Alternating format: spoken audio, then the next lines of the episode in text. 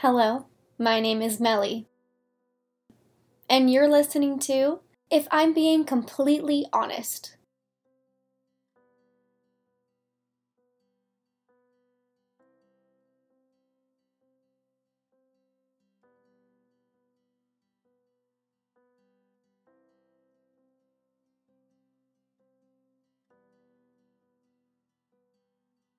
Following some letters, our readers may self reflect on the letter or may include resources regarding the topics. You can find the resources in the link in the description of this episode. If you are not following us on social media yet, you can follow us on Instagram at completely.honest.letters, and that'll keep you up to date on all the uh, things that are happening on this project.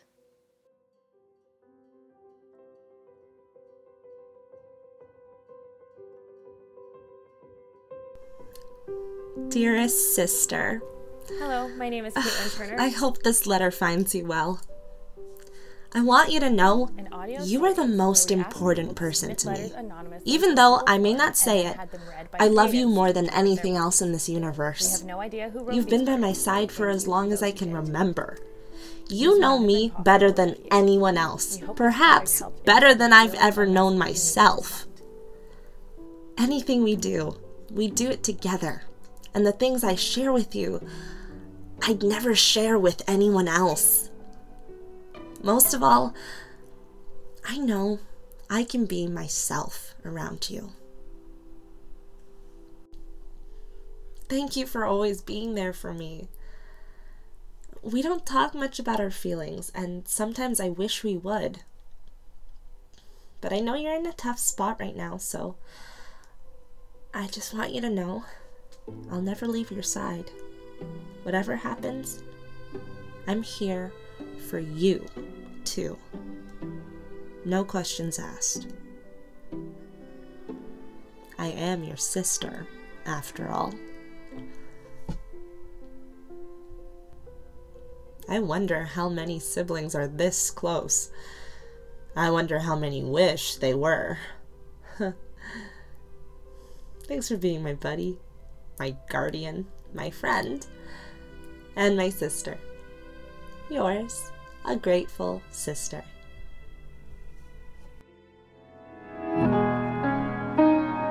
This next letter deals with the subject matter of abusive romantic relationships. It is 4 minutes and 36 seconds if you wish to skip ahead. Dear former sweetheart,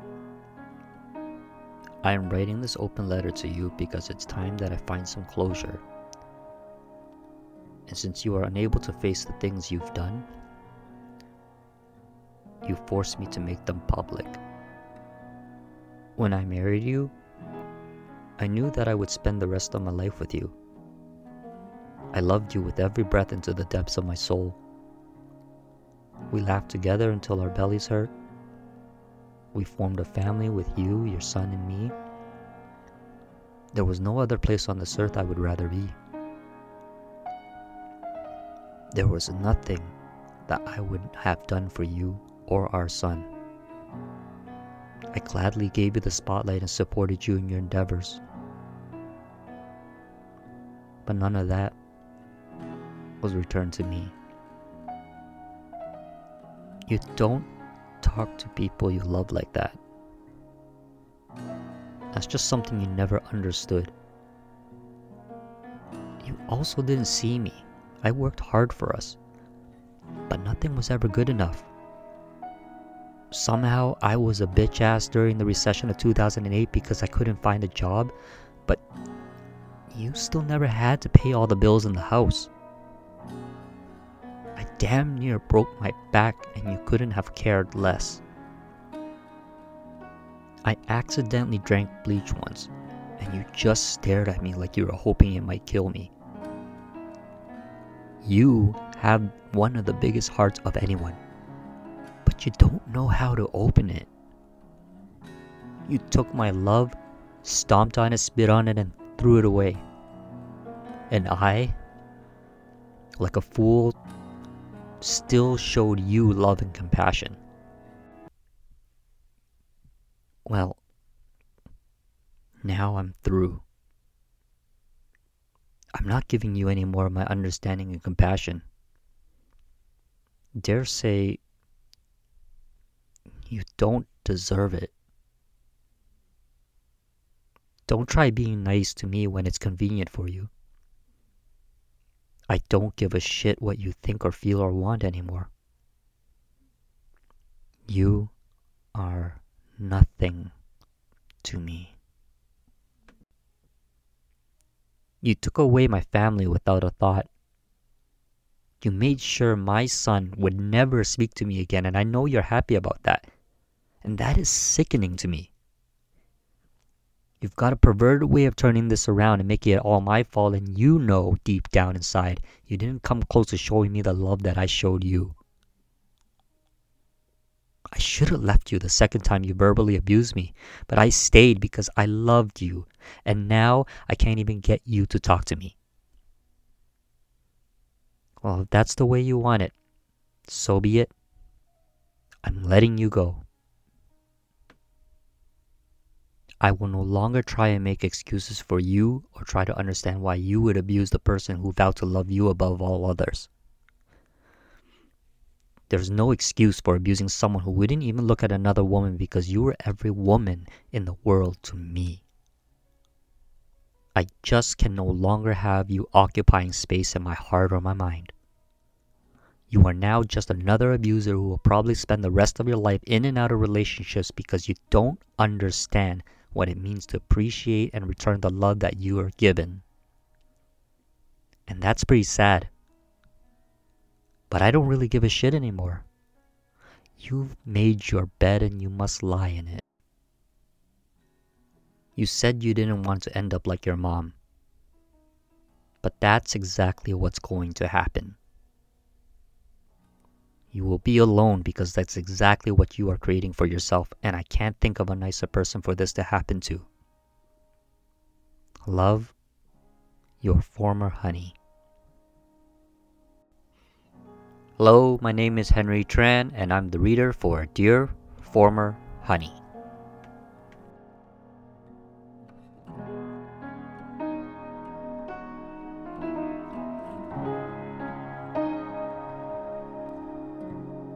This next letter deals with the subject matter of death, queer identity, and toxic relationships. It is 4 minutes and 37 seconds if you wish to skip ahead. To my younger self. What's up? Just checking in to see how your 20s are going. I remember it well. The high highs, the low lows, thinking the world would end just because I couldn't get what I want, who I want. Nobody appreciated me. Blah, blah, blah, blah, blah, blah, blah. It will get better. Wait. That's a load of crap. It's always challenging. As my mother, you remember Phyllis, once scolded, What are you so damn happy about? There's always something waiting around the corner to kick you in the head. You'll see it's true when you get to my age.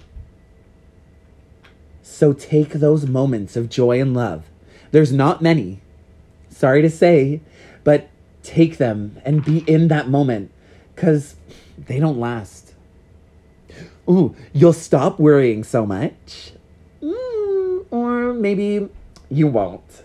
But you'll look at life with a little sarcastic humor. That'll get you through it. Your wit your biting, no nonsense wit.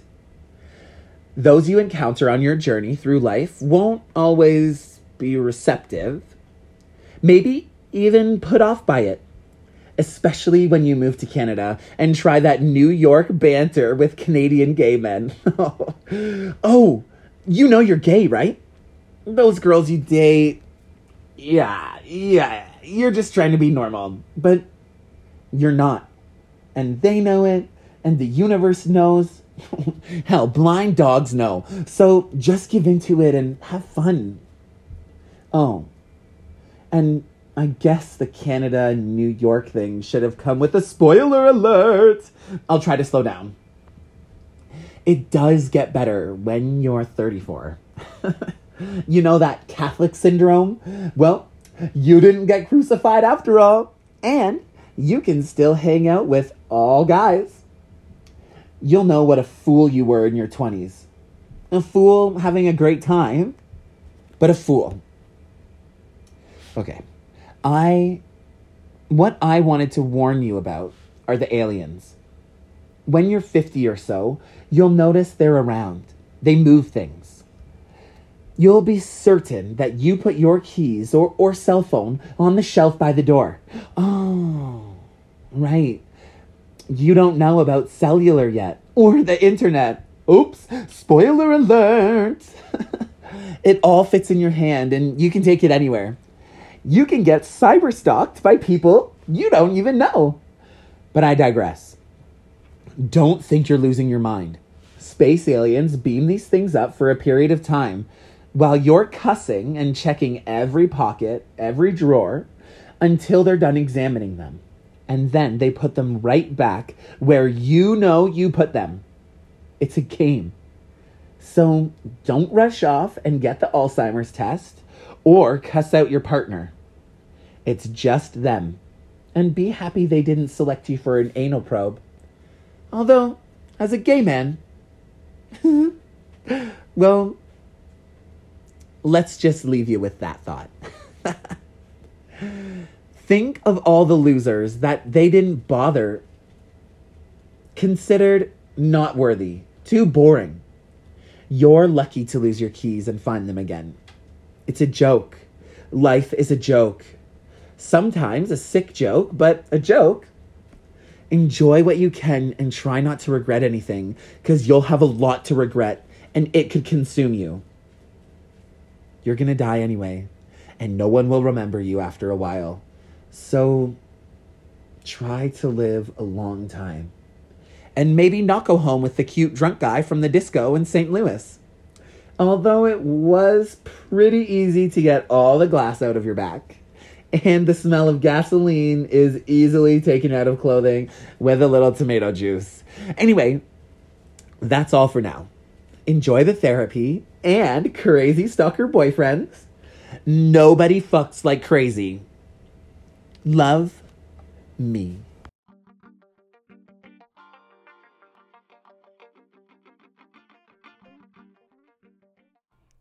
Dear Joker, do you remember Halloween 2019?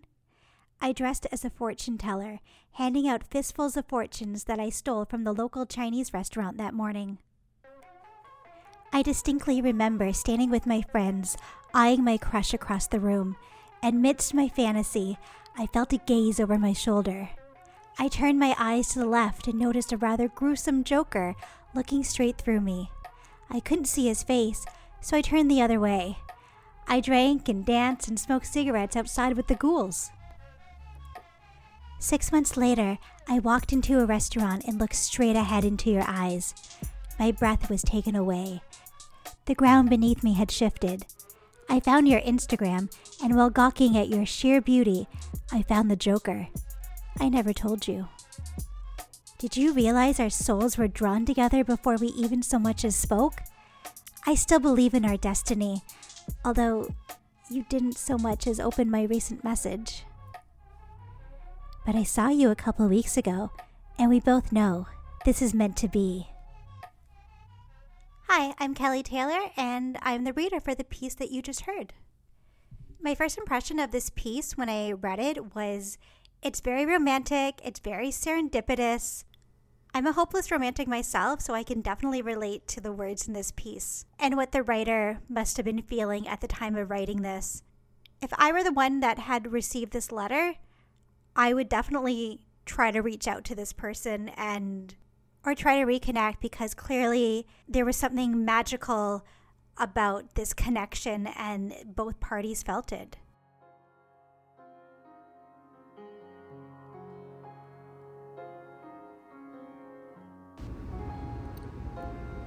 This next letter includes the subject matter of being HIV positive, and the reflection section includes the subject matter of the stigmatization of gay men. It also includes recollections of the 1980s AIDS epidemic. This includes death of, of people from complications of HIV/AIDS, medical care, and suicide. It is 23 minutes and 17 seconds long if you wish to skip ahead.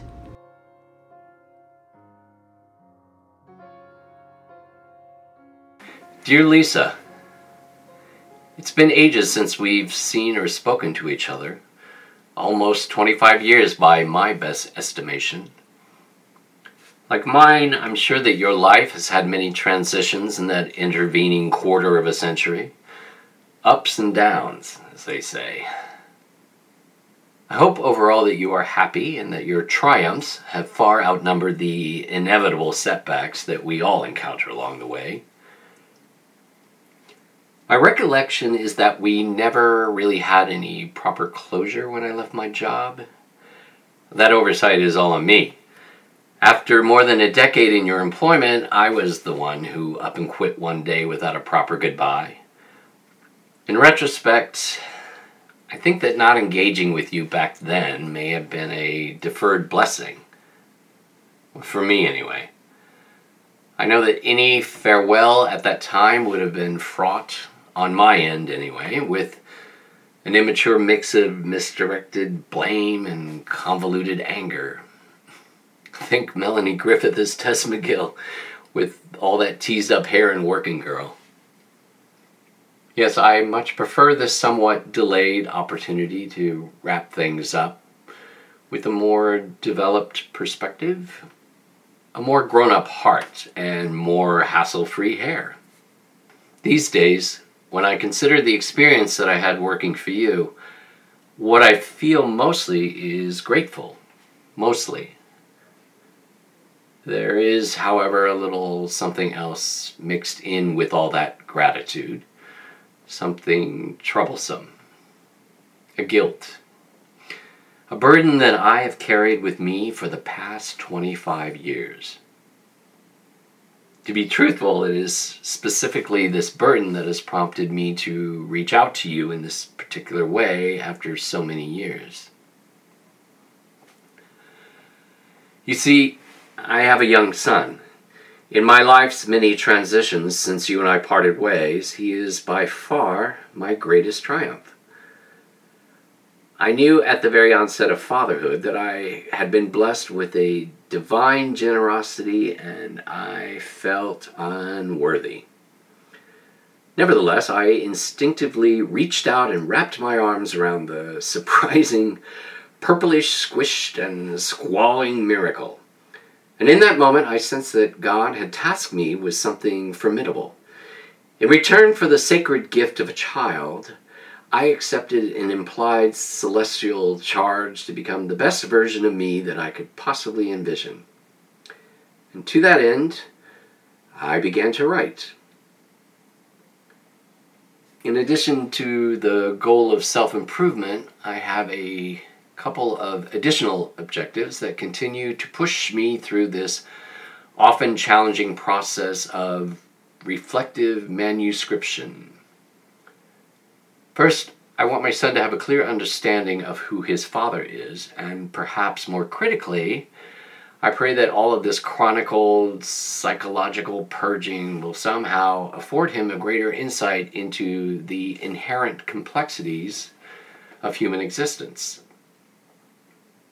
So I've been documenting for my son the story of my life's circumstances, focusing principally on the specific events that I believe have most made me into the man that he calls Daddy. The good, the bad, and the ugly. And in my timeline, the timeline of my autobiographical regurgitation, I have come to a defining event that involves you. When I worked for you, I stole some money. $2,000 to be exact. After all of this time, it is impossible to accurately contextualize what it was that may have motivated me in that long ago moment to take money that was not mine. I was struggling financially to be sure, but that was certainly not a unique circumstance for me. I remember trying to ease my conscience by reasoning to myself that it was just a loan. And the truth is, I fully intended to return the money long before I ever moved on to another job. The reality, however, is that I did not.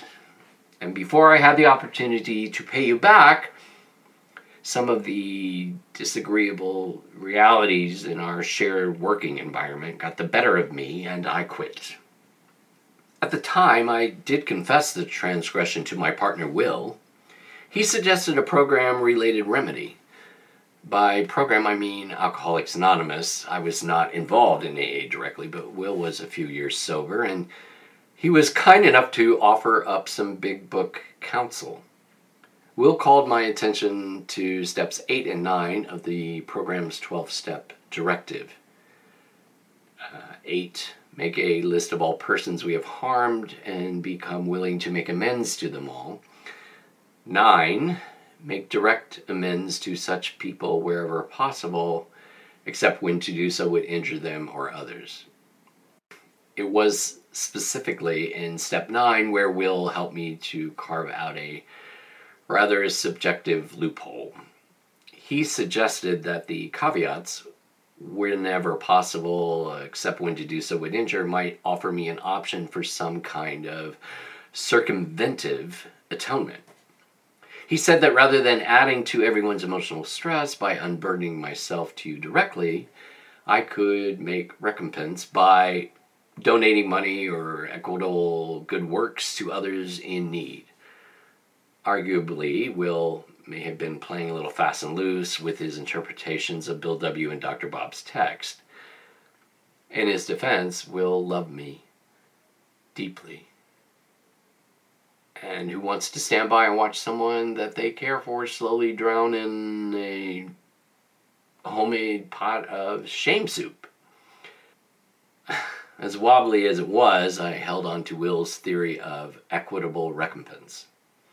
To this day, however, every donation that I make or good work that I do is laced with some regret, and I'm never sure where I stand. There's always that little question in my soul like, yo, God, are we good yet? No matter how much I do, my conscience is not settled. And so I come to you to make amends, to strengthen my peace. In addition, I hope to help my son understand, or in the very least, consider these few things to honor the place of right above wrong to respect the potentially complex ramifications related to the choices that we make, and to accept that mistakes are inevitable. Also, I want to show him by example that we should not define ourselves or allow others to define us by our transgressions. Rather, we should strive to take responsibility for all that we do and then cherish the richness of the spiritual wisdom that is gained from embracing the flawed totality of who we are, the unique and glorious entirety of who God made us to be. And if we are to be defined, let it be by our willingness to forgive ourselves and to forgive each other. This lesson is not wholly new for me. I, I learned something similar when I was very young. Uh, there was my Catholic upbringing, of course, but much more educationally impactful than all of that dysfunctional dogma was an experience that I had around the age of six or seven, about the same age my son is now. I was at the beach with my best friend and our moms. And at some point in the day, my friend and I walked over to use the restrooms near the snack bar. While in the vicinity, we spied a very tempting gumball machine. Unfortunately, none of us had any change. So somehow we came up with a scheme. Perhaps the plan was inspired by my worship of I Love Lucy. We decided to tell the snack bar cashier that the gumball machine had stolen our money. And it worked like a charm. Without much question, the nice man popped open the cash register and handed us each a nickel. We went back to the machine, put the coins in the slot, turned the handle, and then scampered off across the beach with the ill gotten gumballs clutched in our little hands. When we arrived back at the Tao, where our moms were lounging in the shade of two brightly colored umbrellas, we were immediately grilled about how we had gotten gumballs with no money. Duh. There was a little bit of nonsensical stammering on our parts before my friend and I pathetically caved and confessed the whole mischievous madcap caper. Our mothers demanded that we march back to the snack bar, apologize to the gullible cashier, and give him back the gumballs. Let me tell you, that was a long, slow walk on some hot summer sand. We had explained what we had done and handed back the gumballs. The man was very gracious, but we were humiliated nonetheless. My lesson in honesty was well learned that day at the beach, and the harsh but well intended guidance that I received stayed with me unfailingly until that one moment of weakness many years later when I was working for you.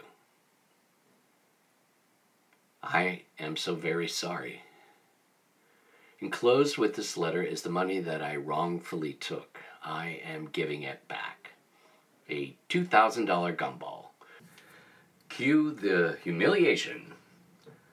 And I will keep with me a priceless lesson relearned. My wish is that this money, along with the sincerity of spirit with which it is returned, will somehow serve to strengthen a belief in you, in me, and in my son, that there exists in all of us a basic human desire to do the right thing. Before I close, I would like to circle back around to grateful. You see, when I send this letter off to you, I'm hoping that the burden that I have carried will somehow go with it. And moving forward, when I recall my time working for you, all that I will feel is an immense gratitude, free of guilt and shame. And if that proves to be true, I certainly do not want to give that gratitude short shrift. Please know that when you hired me, I was a young, insecure cater waiter who was flunking out of college. I was desperately trying to reconcile my dream of becoming an actor with the reality of being gay. Heap on top of that the fact that I had recently tested positive for HIV. Working for you gave me a safe place to be day in and day out while I struggled to manage all of those challenges. I mean, it was far from my dream career, and I, I confess that I have sometimes referred to that job as a kind of dead end retail monotony. A job that I desperately clung to out of fear.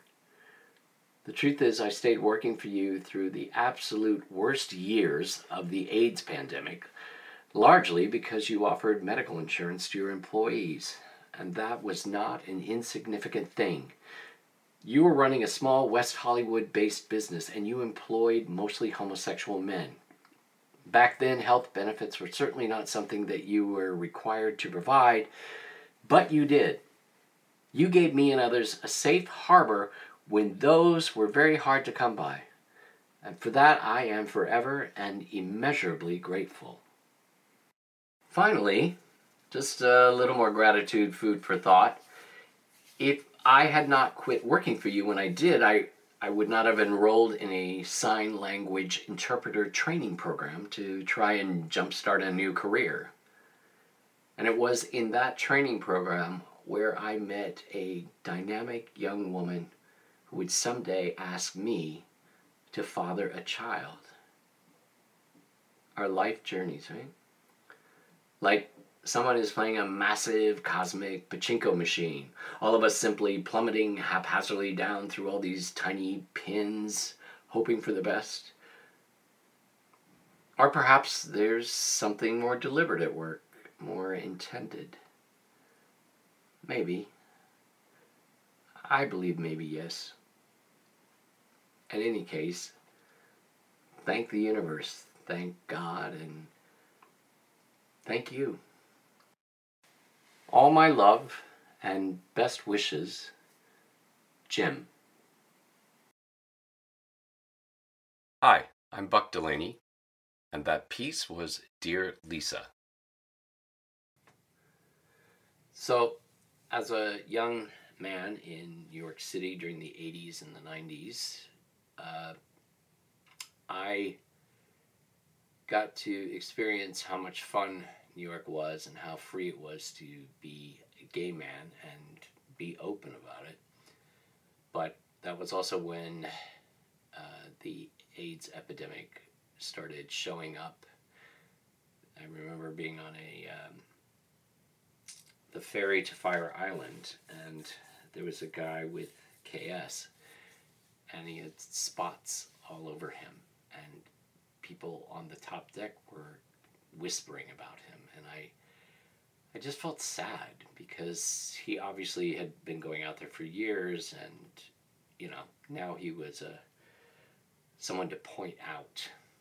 And I ran a choral group in New York City, and one of the first things we did for Christmas was we caroled at St. Vincent's, uh, which no longer exists. It's condos now.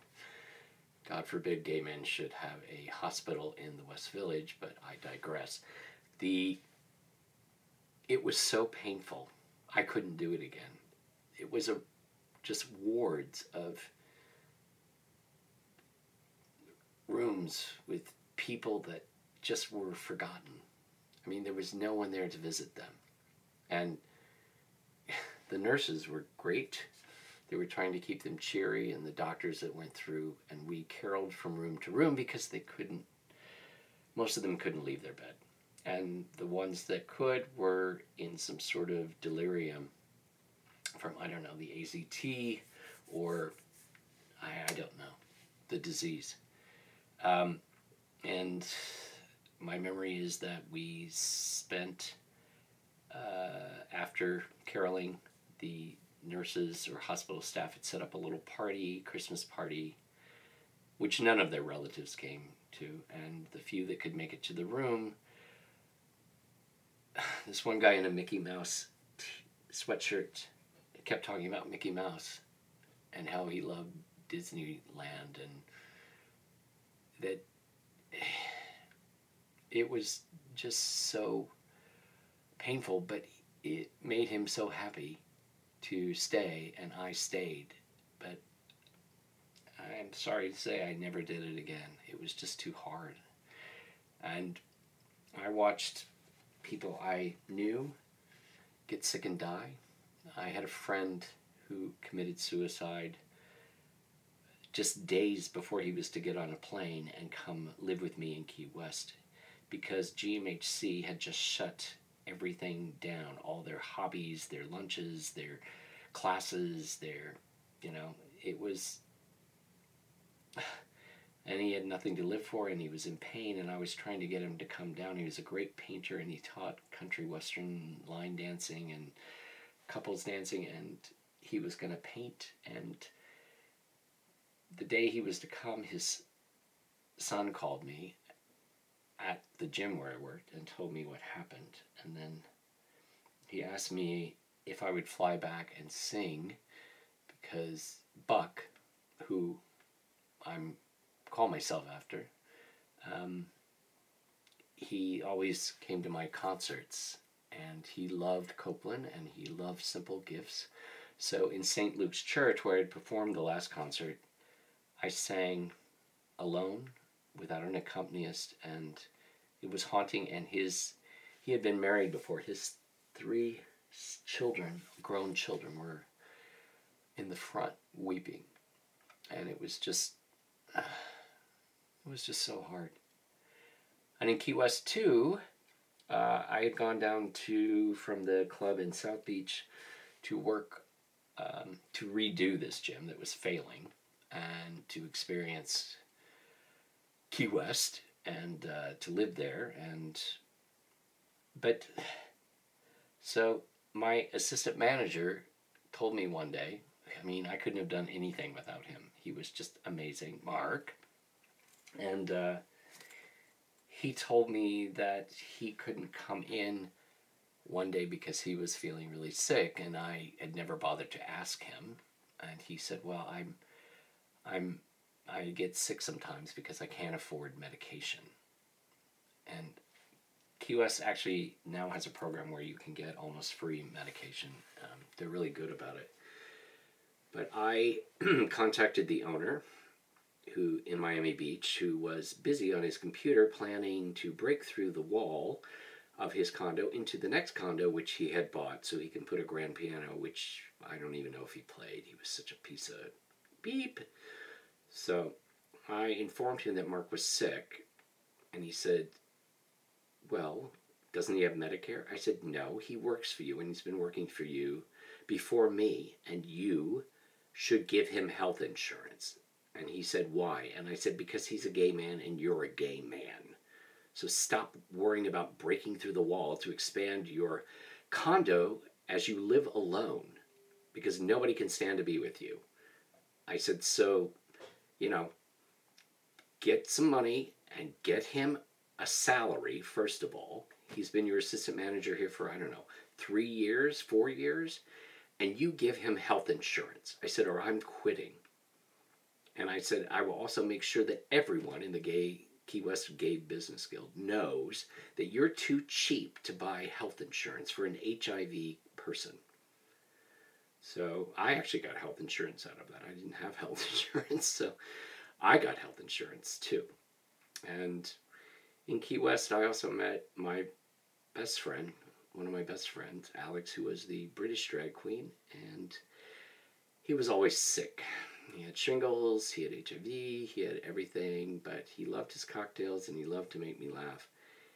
And I couldn't live in Key West anymore, and I got a job in New York, got headhunted, and I went back to New York, and he was devastated. He said, Darling, I keep taking to my bed. I didn't really know what that meant, and then I found out that he died. And that broke my heart because I left him.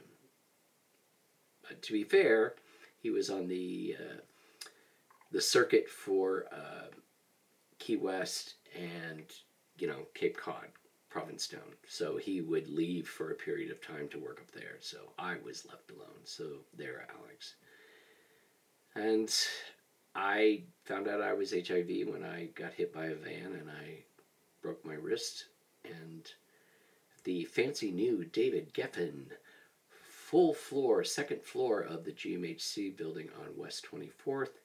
A lot of empty offices, a lot of empty cubicles, but I was one of the first to be tested there.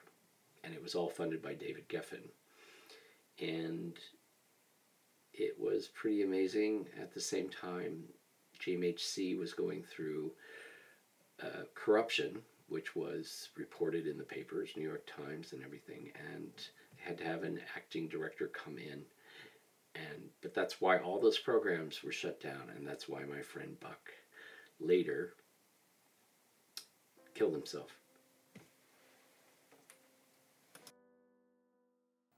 Thank you for listening. The readers for today's episode in order were Janita Thessian, Henry Tran, Mason M., Kelly Taylor, and Buck Delaney. Hi there, my name is Melly, and I'm the creator of If I'm Being Completely Honest. I just wanted to take a few minutes of your time to talk a little bit about the project, and I wanted to be honest because I've tried my best to not be involved and allow myself to have other people work on this project while I'm behind the scenes. Because I'm scared. I don't like showing my voice. I don't like to be the forefront of things. And this project allowed me to do it. And it allowed me to see that other people probably felt the same way. And that's why they wrote these letters. So thank you. Thank you for coming on this extraordinary experiment with me. I truly had no idea where it was going, what was going to happen. I didn't even know who was going to send things in and the letters that would appear in this little Google form. And I'm so grateful to be the first have person have read all of them. And I'm so grateful to have been able to share them with my friends and colleagues and for them to relate to in different, unique ways. And I'm so thankful for the people that are listening that can further expand to other people and share to lay it all out there. To be brave enough to say the things you want to say. That's a step into a different place that you probably didn't even think that you were going. And I'm sure that in a few years you'll listen to this audio series and think, man, I wasn't the same person I was yesterday. And that's for a good thing. This is a benchmark in so many different ways. And I hope that we get to try it again. So I've left the Google form open. And if you're willing and if you're honest, take a second, write a letter. You never know who's going to read it, and you never know who's going to hear it. Maybe your letter changed more lives than you think. Maybe the person who needed to hear it wasn't the person you would intended it for. So, I have one more question for you. Have you been honest today?